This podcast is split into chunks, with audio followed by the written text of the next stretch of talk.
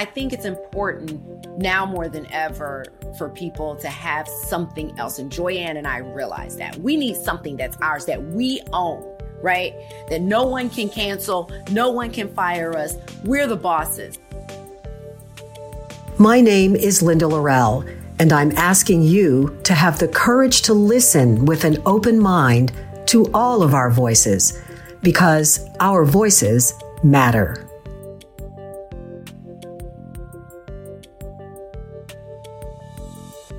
I want to take a moment to thank BMW of West Houston for sponsoring this episode of our Voices Matter podcast. BMW, of course, is known as the ultimate driving machine because of its precision and power. As someone who has driven a BMW for many years now, I can attest to that firsthand. But I think what's even more important, especially about this particular BMW dealership, is that it understands the power and the impact of giving back to its community. BMW of West Houston is known for its support of countless local charities, and that is important to us here at our Voices Matter podcast. So if you choose to do business with BMW of West Houston, not only will you be getting the stellar first class service that the dealership is known for, but you can also rest assured that you are doing business with a dealership that truly cares about and gives back to its community. Hi, everybody. It's Linda Lorelle, and this is our Voices Matter podcast. I've got a real treat for you today. My conversation is with my friend and former colleague, Emmy Award winning journalist, Jacque Reid. Jacque and I met back in the day here in Houston in the newsroom at KPRC TV. From there, she went on to anchor CNN headline news, and then BET nightly news. Jacque also did a 14 year stint on the radio on the Tom Joyner Morning Show. These days, you can catch her as the co host of Reid This, Reid That, a very popular podcast with Joy Reid, who is an anchor at MSNBC. And Jacque's primary focus today, in addition to that podcast, is promoting her brand, Vegan Sexy Cool, which has its own podcast.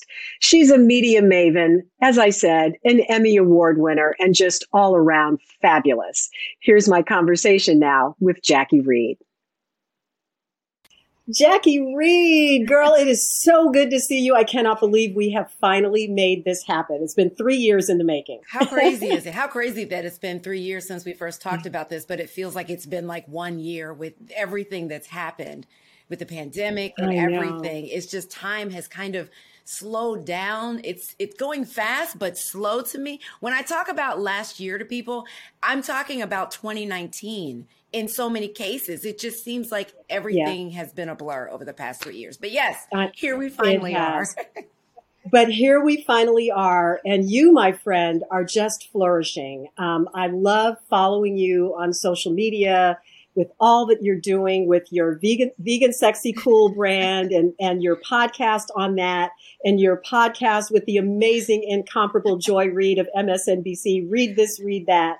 So let's let's start with vegan sexy cool yeah. because you wrote something on your website that I'm going to read that really hit me. You said January 2021 marked my 3-year anniversary as a vegan. I love myself every day for making the choice. I chose kindness. I chose to fight for the voiceless. So fighting for the voiceless every everyone's voice matters, including the voices of our animals. And that's not something that we've talked about on this podcast. So you are going to be the one to bring that part of the conversation to our audience. So share with us why this is so important to you. Yeah, you know, a lot of people don't realize when they're eating hamburgers, steak, chicken, even fish, so many things, drinking milk, that there are things that happen before those items end up on your plate or in your glass. And so many of us kind of want to, we kind of know, but we don't want to know. And if you let yourself really take a look at it, you too would strongly consider or just go ahead and go vegan. Veganism is not, and a lot of people don't know this, so I do want to say this. It's not just about your food, right? It's not a diet. It is an actual lifestyle. It is an act of activism, right? And it is an act of activism in the fight to save innocent, sentient beings. Because, you know, a lot of times, you know, I was on the Wendy Williams show recently talking about vegan sexy cool. And one of the things the producer said to me is, because I wasn't just talking about food. I was talking about fashion and, and, and beauty products, makeup, hair care, all that kind of stuff, you know, where they have so many vegan things, uh, vegan options for you right now. And the producer said, tell me why I want these things. And I said, over, you know, what's already out there. Why do I want the vegan version of these things? Explain that to me. Mm-hmm. And I said, well, primarily it's because of the animals. And she was like, nobody wants to hear about that. and people don't want to talk about it. But the suffering that is happening to the extent that it is happening, you know, the it is just extreme cruelty and unnecessary. Angela Davis, the great activist, Dick Gregory, another, the late Dick Gregory, another great activist, both vegans, for animals, both ethical vegans, because they were aware of the suffering that was happening to all these animals unnecessarily just so we can have pleasure, just so we can enjoy a burger, just so we can wear a leather jacket. And listen, I was there too. This month marks my fourth year anniversary, and I knew, but I didn't know. But then once I said to myself, you know what? I'm going to I'm going to take a look and investigate this. You know, I'm a journalist like you. I said, let me really look into this. Let me let myself mm-hmm. see what is happening to these animals. If you see, it took one time for me to see a calf being taken away from its mother. Cows out there are not automatically producing milk, and they're not these happy cows. These are mothers right? Who have just given birth. Mm-hmm. So just like women produce milk when we're pregnant, cows produce milk when they're pregnant.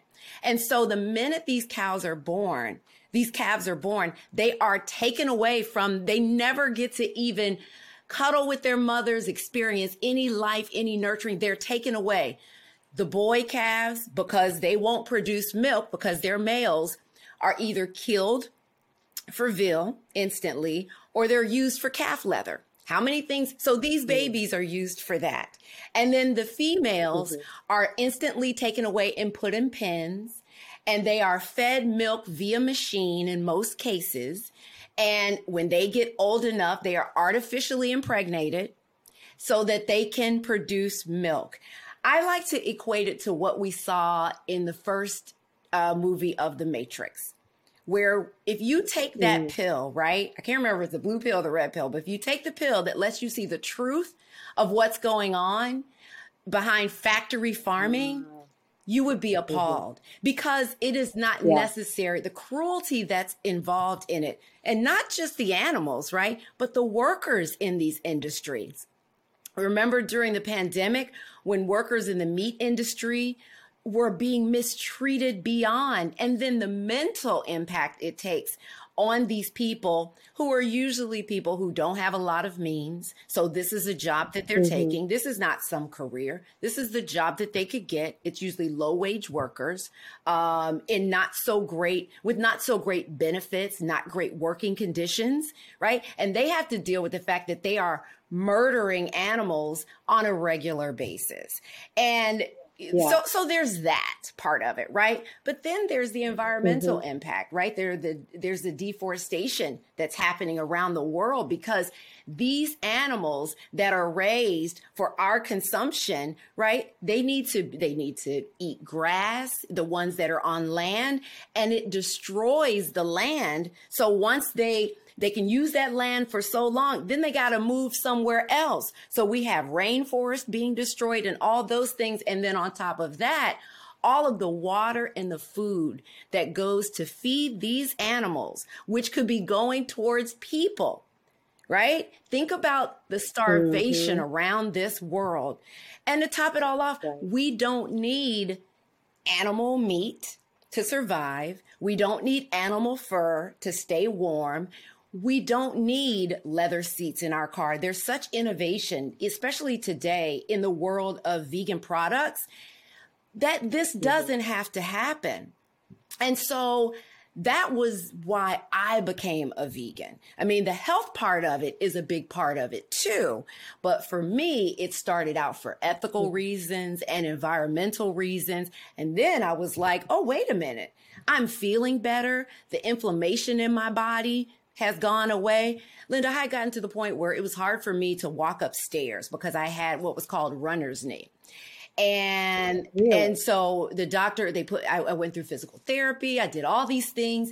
It wasn't really getting better. So every time I got in and out of a car, whenever I put on heels, whenever I would go and work out, my knees were bothering me. Once I went vegan, maybe about a month or two in, and I didn't even clock it. I was just like, all of a sudden, I realized I was walking up these subway steps in New York and my knees were not hurting me. And it was like a, this dull pain. It wasn't excruciating, but it was kind of like for many of us, it's like, well, you know, I guess I'm going to have this chronic pain. That's just going to be my life. It doesn't have to be our lives. Those of us with back pain, right. arthritis, all those things, a lot of that is tied to the meat and the dairy that we are consuming. That milk is not for so you us. know what you know what Jacque what you everything that you just described really speaks to your background in journalism yeah. because clearly you did the research and you have connected the dots in all of these different areas to back to being a vegan and why and, and, and the impact that it can yeah. make. So we just kind of we just kind of jumped right in, and obviously, you know, I the, I will co- have recorded an intro before this conversation and telling people more about who you are. Yeah. But um, just tell our, our audience just a little bit about your background in journalism, um, because you and I met uh, in the newsroom at KPRC here in Houston yeah. back in the day before you moved on to uh, CNN and, and, and other places. So give us a brief snapshot of your, your journalistic history. Yeah, I started in local news in Brunswick, Georgia, and then went to Lexington, Kentucky, and then Houston, Texas, as you said, and had the opportunity to work mm-hmm. with you and the other fine folks at KPRC. Then I went to CNN Headline News, and from there, I went to help launch BET Nightly News, which was a collaboration between BET and CBS News. So it was really this groundbreaking you know product that we were doing for the first time in the way that that african american focused news was covered. Um, we were in the cbs mm-hmm. news building in new york city. It was just an incredible experience. And from there i transitioned into doing radio. And that you know it was at bet linda where i kind of said to myself do i still want to keep doing news and I realized that I didn't. I realized that I wanted to do more only because, and you know this all too well, news can take a, a toll on your psyche, covering the murders, yeah. covering the death, yeah. all the negativity. Even now, with everything that's going on, I have the luxury because I'm not covering news every day to turn it off. I don't have to wake up and read what's going on in the world and all the negativity yeah. because of what I do now. It just really it really affected me in a way where there was just this sadness that would come over me when I was covering certain stories. And so I didn't want to do that anymore. And at BET, I saw a way to do more. Um, and so I started wanting to do entertainment. I got into radio.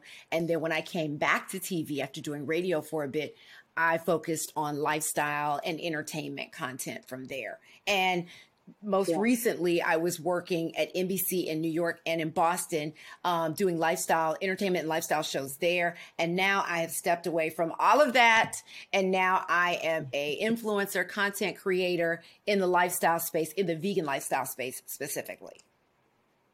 Yeah, yeah. And you know, speaking of just hearing you talk about the the mental toll that it can take on you as a journalist when you're you know, in the trenches every day and you're covering all the, the conflict and the, the negativity that, that really is a part of the business. Yeah. You know, it's things that you can't ignore, but it, it can take a toll on your, on your mental health. And, um, you know, I'm thinking about, um, something that tragic that happened yesterday, um, as we are recording this, um, uh, Cheslie Kryst, yeah. um, took her, her own life yesterday. Um, former Miss America, uh, correspondent for Extra. Um, what did you think when you heard that? I don't know if you knew her, um, but it, it's kind of speaks to this whole idea of just our mental health and how we really need to be paying attention to our own health and that of our friends and loved ones. Yeah, it it broke my heart. Uh, I did not know her, but a lot of people that I know, friends in the business, knew her really well. And so I had a lot mm-hmm. of conversations about her. And as I was looking on social media and looking, you know, as the people that I follow who are friends of mine who knew her, that was a such a big part of the conversation. Um, Ed Gordon, uh, a good friend of mine, um, you know, he has a podcast. I'm doing his podcast uh, today as well. He knew her and posted mm. about it. And it's just, it, it, broke my heart because people think, you know, because she was on camera. Um, she did work in, in, in entertainment uh, as a correspondent. And people think that what we do, those of us who are in front of the camera in any kind of way, that it is just so glamorous and life is so good and everything's great and we're so happy. And it's not true. You know, there's so many now, you know, through this pandemic, a lot of people, myself included, started talking openly about having anxiety, started talking openly about having depression, um, started talking openly openly about not being okay, um, because there's this perception you know there there's just and and for people who do this right whether you're an influencer whether you're on tv as you know an anchor a reporter some kind of talent that we also kind of feel the pressure to be perfect to present something that's aspirational for people as opposed to just mm-hmm. being more authentic which is what i think a lot of people need and being able to say hey i'm not okay um, so it really broke my heart because I don't know the details of what happened. I don't know her, but she was a young black woman who just walked as a role model for so many. And for this mm-hmm. type of death to be so public, it's just tragic. It's heartbreaking. And there just it seems is. to be so much death happening right now. You know what I mean? just whether or not someone's yeah. dying of, of, of sickness, you know, due to the virus, whether it's something else, cancer or or whatnot. Mm-hmm. Um, and then mm-hmm. people mm-hmm. taking their lives. You know, Regina King's son, and now this young lady reportedly. yeah. It's just heartbreaking right now. It's a tough time for people in general. So it it broke my heart, but it also made me worry about uh, people that I know and even people that I don't know who are not okay right now and the isolation that's coming with the world and the way it is now. And just really, it speaks to me, Linda. It makes me say, hey, talk about these things, talk about yourself, be more authentic, let people know when things are not okay so they don't feel alone. Exactly. The, the loneliness and the, and the, the feeling of just being excluded in whatever way for whatever reason. Um, you know, on this podcast, we always talk about what it feels like to be othered, to be the other. And, um, and I always, always ask my guests, you know, to share with us uh, an experience, whether it be personal or on a professional level, where you were made to feel like the other. And what, what you learned from that, you know, how did you respond to it in the moment? What did you learn from it? And then how are you using those lessons learned to show up the way you do today? Whew. Mm, there, you know, know. it, it, it, really, it's been throughout my career because as you know, there are not many of us in newsrooms, right? There are not many of us in these spaces. If, if it's, you know, if it's one, if, if you're not the only one, you're one of two or three, typically, depending on where you work. Um, and so there mm-hmm. are those instances where happen that happen that make you feel like the other. I, you know, most recently, it would be my experience at the NBC lifestyle entertainment show that I did. And there were so many moments where I had to be the educator, where I had to show up and say, hey, listen, I'm not doing, uh, or if we talk about The Bachelor, I'm going to say, and this was some years ago before they started including people of color in this show mm-hmm. in a major mm-hmm. way. Mm-hmm. Um, mm-hmm. And whether or not you like that show or not, whether it's your thing, it's about what's happening. It's a yeah. representation of what's happening at it, you know, at the networks on TV and what decisions are being made and the way that they see right. us. And I had a problem mm-hmm. with the fact that people who looked like me were not included in this space. And so I would say that mm-hmm. on the mm-hmm. air. I would say, I don't watch this show because it's racist. And I remember talking in a meeting before we went on the air that day, and I said that in the meeting. One of my producers was like, who was a white woman, said, Huh, oh, I never thought about that. I never thought that they never had a black back bachelor. And I was like, Yeah, you know, that's the kind of thing, you know, that I deal with all the time. And then it was mm-hmm. the, you know, back when Philando Castile and Alton Sterling, it was like those back to back police shootings of black men. And then there were the protests mm-hmm. in Texas, mm-hmm. you know, where police officers mm-hmm you know, were were killed. And all of mm-hmm. that was happening, but I was having to go on the air and say, "Hey everybody, it's National Puppy Day," or, you know, let's have some like I I was not we weren't talking about those things in that space, but it was affecting me. And I remember one coworker of mine um who is a dear friend to this day, said to me, Hey, are you okay? Because there were protests happening in the streets of New York and around the world because of this. We were getting ready for the tree lighting at Rockefeller Center, and there were concerns that there were going to be marches and it was going to be crowded, trying to get home after that and all those kinds of things. And I'm wrestling with all of that in my mind. And Joy Reid and I, we actually were talking about doing a town hall um, with because whether you were an editor, a photographer, a producer, or on air, if you were a black person, that stuff was impacting you. And imagine if you were having to report on that content or write about that content in some kind of way, that was having an impact. And we wanted to do a town hall at NBC, and we were told no, that we could not do that. Um, and so there, there are just so many instances where I've had to speak up and say, hey, we're talking about red carpet coverage of, of, the Oscars, and there are no people of color in the actresses and actors that we're talking about. We need to re- we need to redo the. So I had would often have to play not just host but producer um, many times. And you know, it took a mm-hmm. while because there would be times too on our show where we did beauty and fashion all the models would be white. All, you know, and I would say, why? Why don't we have more people of color, more black people, you know, as models? We like makeup too. We care about how we wear our hair too. And then we would be doing stories like going blonde for the summer, going, you know, blonde or brunette, which do you like? And it, there was just no thought about mm-hmm. in a in a city like New York of how do we include black people more? So i i was the only black person on that show for a while and i often you know there was a produ- another producer for some time but then she left and it was just me. So i would often be that mm-hmm. only person. And it's a big responsibility as you know to have to be that person. Um, but it's not one that I could take the take a day off from because I felt like it was too important just to be like, you know, just let them do what they do. I, I just, you know, I'm just gonna, I'm, I'm just gonna collect my paycheck and just show up. That was not who I was. I understand people who feel that way because it is a lot of responsibility and that comes with that.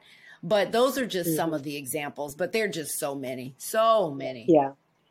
Uh, yeah, I, I can relate to, to so much of what you said. And, you know, when I, when I, the story you just told about being being affected by what's going on in the world, you know, the police shootings. And my niece was telling me about, um, I think this was after George Floyd. And, uh, and she is a, uh, an executive at a, at a major, major firm, um, in the Midwest. And she, you know, was expected to just show up on the Zoom call like everything was fine. And finally, you know, she went to the head of the company and she's like, I am not okay. Yeah.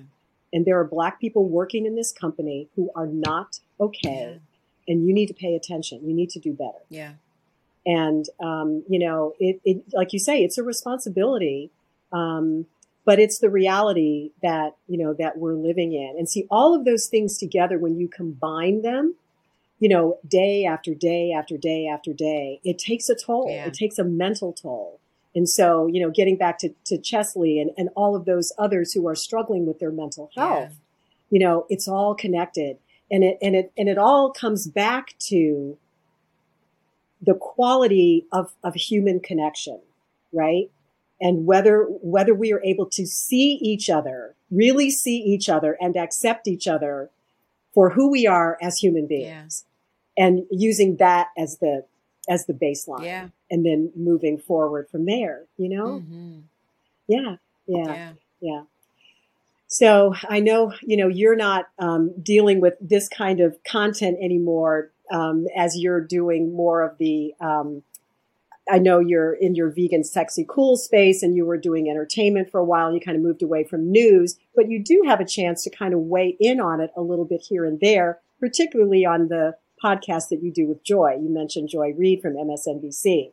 So tell me how Reid This, Reid That came about and, and what you love about doing that particular podcast. Yeah, well, Joy, I call her Joy-Ann. Joy Reid and I are really, really good friends. We have been for years. We met at NBC. She was a managing editor at The Grio at the time, and I was working at uh, the TV show New York Live. So we were both in the building, and we just really became good friends. I had a group of interns that I was bringing to New York for the summer um, from my undergraduate alma mater, uh, Clark Atlanta University. And so I had to place a lot of them in internships, and she took a whole bunch of the students and put them as interns oh. at the oh. Grio.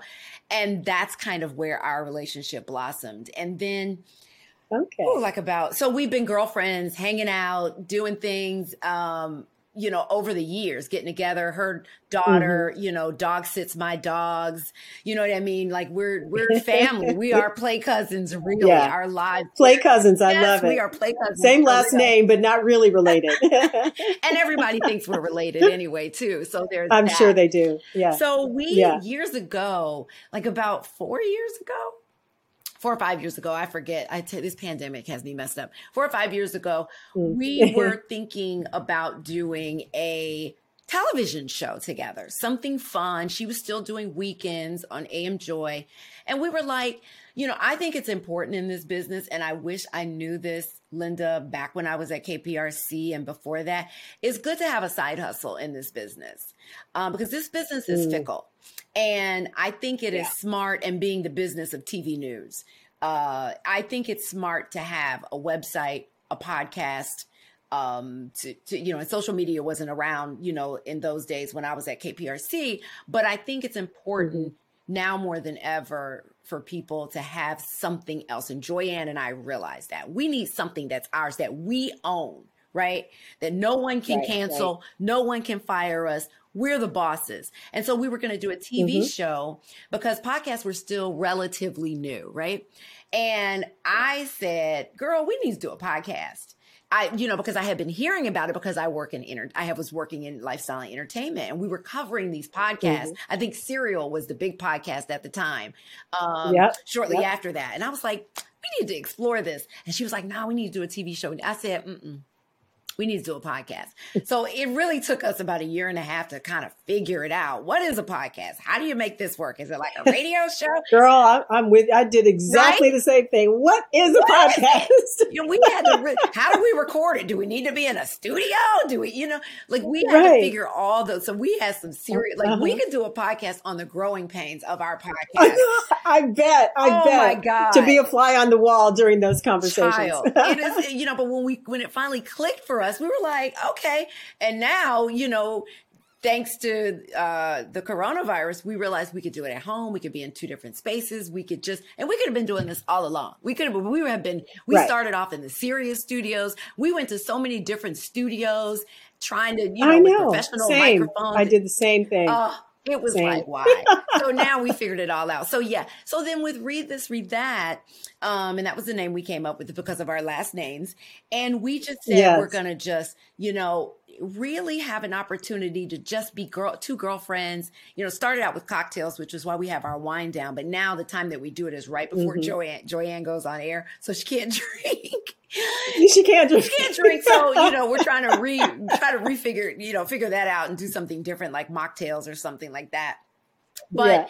so it is kind of like girlfriend time. And it is a time for us to just talk about what's going on in the world as it relates to us. We yeah. talk about topics that we're connected to. We sometimes right before we start, we'll have a list of things and we'll be like, ah, let's not talk about that. Let's talk about this. Oh, let's add that. It really is very mm-hmm. organic. Mm-hmm Um, and it is just really girlfriend time. And we have a lot of fun. Like Joy-Ann, as busy as I am, she is 10 times as busy, particularly now that she's Monday through Friday with the ReidOut. And I have yeah. said to her so many times, Linda, listen, girl, if you don't want to do this anymore, I get it.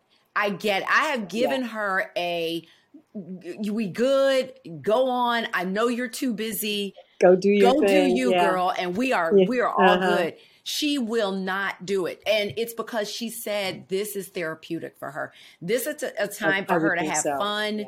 To just let loose, to talk without, mm-hmm. you know, being having to be so careful and have time constraints and things like that. And Joy-Ann, I, mm-hmm. I if you really listen to the podcast, I've said to her several times, she needs to audition for Saturday Night Live. That girl is so funny. She does voices. she is She's funny. Hilarious. She's hilarious. Like, she is crazy. And this gives her an opportunity. You'll see a little bit of that on the ReidOut, but on our show, you get to hear all of that and more. It re- and it's us yeah. talking about our we have the same woman that does our wigs. We talk about wigs, we talk about menopause, we talk about we talk about dieting and she talks about her kids, we talk about our animals. Her kids, I mean, yeah. it's just yeah. you get that up close and personal side of us as well as our take on so many um, issues. I I love it. I it's love fun. it. I, I I listen to you guys when I'm going for my my walk. You know, I've I've got you guys on and I'm cracking up the whole time. It's so much fun. It's just, it's, it's, it's therapy for, for your fans that are, you know, that are listening. So oh, I love that. Uh, love, love what you guys are doing. You mentioned briefly your, um, uh, the interns that, that you brought in from Clark Atlanta University, your alma mater. So tell me more about, about the work that you do with them, yeah, with the young people out there. I love doing this. I love giving back and I love you know, just coaching students and preparing them for this business. Teaching what mm. I've learned over the years, what I wish I knew back then. Um, and particularly for a lot of HBCUs out there, you know, I, I, went to Clark for undergrad and I went to Northwestern for graduate school. And just mm-hmm. the the resources that were at Northwestern that we did not have at Clark. And Clark is a great school, but the money there is not what the money is at Northwestern. And so the resources, yeah. what the students have access to, is very different. So I wanted to help level the playing field. Um, specifically for students at Clark. And so mm-hmm. for three summers, I brought students up to New York for an eight week boot camp in the, you know, that they would have internships, but they would also have workshops with me and fellow journalists. They got to meet with Robin Roberts at GMA, Soledad O'Brien. I mean, it just goes on and on. The people who took the time to pour into them and they got to do podcast episodes. They journaled on a regular basis. They had writing coaches. It was intense. It was, a, they got to do live shots. It was a lot.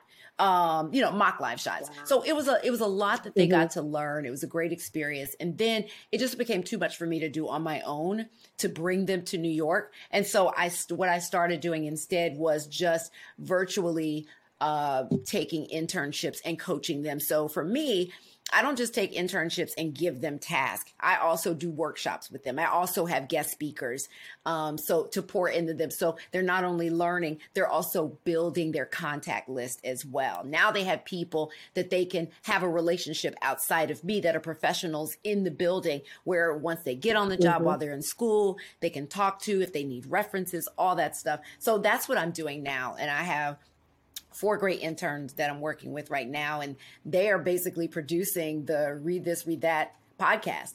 You know, from soup to nuts, they each take wow. a portion of what it takes to produce a podcast and they rotate. And so mm-hmm. they're doing that in mm-hmm. addition to learning social media, because I think social media is so important for young people to know. Even if you're not someone who wants to be in front of the camera, knowing how to manage social media and understanding what it is and what's new about it, you know, you know, what's what's IG Reels, what's an IG story, what's TikTok, how do you, oh, you girl, know, please. understanding. I know, right? Under- can, can I be can I be one of your interns? Let me tell you, girl, I, I have been learning along with them, and it, it is not, whew, it's it's hard keeping up, isn't it? I know, I know. Oh my God, it's just every day. It's like, okay, yes. I got to be on this platform, and I got to be on that platform, and I got to do this this aspect ratio, and I mean, it's crazy. It's crazy. It's crazy. but I love that. I love that you're pouring into the young people yeah. out there and giving them the benefit of your experience and and knowledge and expertise. I think that's fantastic. Yeah. Really, kudos to Thank you for you. doing that. Absolutely. Well, my friend, I really don't want this conversation to end, but um, I I just have so enjoyed catching up with you again and just just know that I am rooting you on. I am I'm following everything that you do I'm trying vegan butter. Okay. I read, I read the, the post on your, on your website about your, your, uh, your 12 month challenge. And the first thing is to start with vegan butter, yes. right? Yep. So I'm going to try it. You can do I'm it. going to be reaching out to you. Okay. Appreciate the, the education that you have provided, um, our, our listeners and our viewers today about veganism. And, uh, I just think you are amazing. You're such a shining, bright light, and we need more people like you in this world, my friend. Thank you, Linda Lorelle. And right back to you know, I got to say your whole name when I say your name. I'm watching all that you are doing, and I love it. I love that you have um, this podcast. I really, really do, and I learn so much from you know just leaning into what you're doing. I love I love the way that you do it. You do everything with the spirit of excellence. You always have. Um, and so I have shifted how I'm doing things. I'm going to look into this platform now to maybe start doing my podcast on this platform as well. I learned so much from you. So thank you for all that hey. you do. Of course, of course. I'm all about sharing, sharing best practices yeah. and just sharing, you know, there's enough for all of us. We just got to support each other. And that's what I'm always going to support you. Thank Love you, my friend. You Thank you so much for being here. As you can see, Jacque's got a lot going on, and we, of course, will link to everything that she's up to in the show notes. Thanks again to Jackie for sharing her time with us, and thank you for giving her permission to speak and for having the courage to listen with an open mind. If you've not already done so, please download, like, subscribe, and share. We love having you as part of our community. We'll see you next time. Thanks again to our sponsor, BMW of West Houston. There's a special offer for members of the Our Voices Matter podcast community. Just click the link in the show notes, bmwwest.com.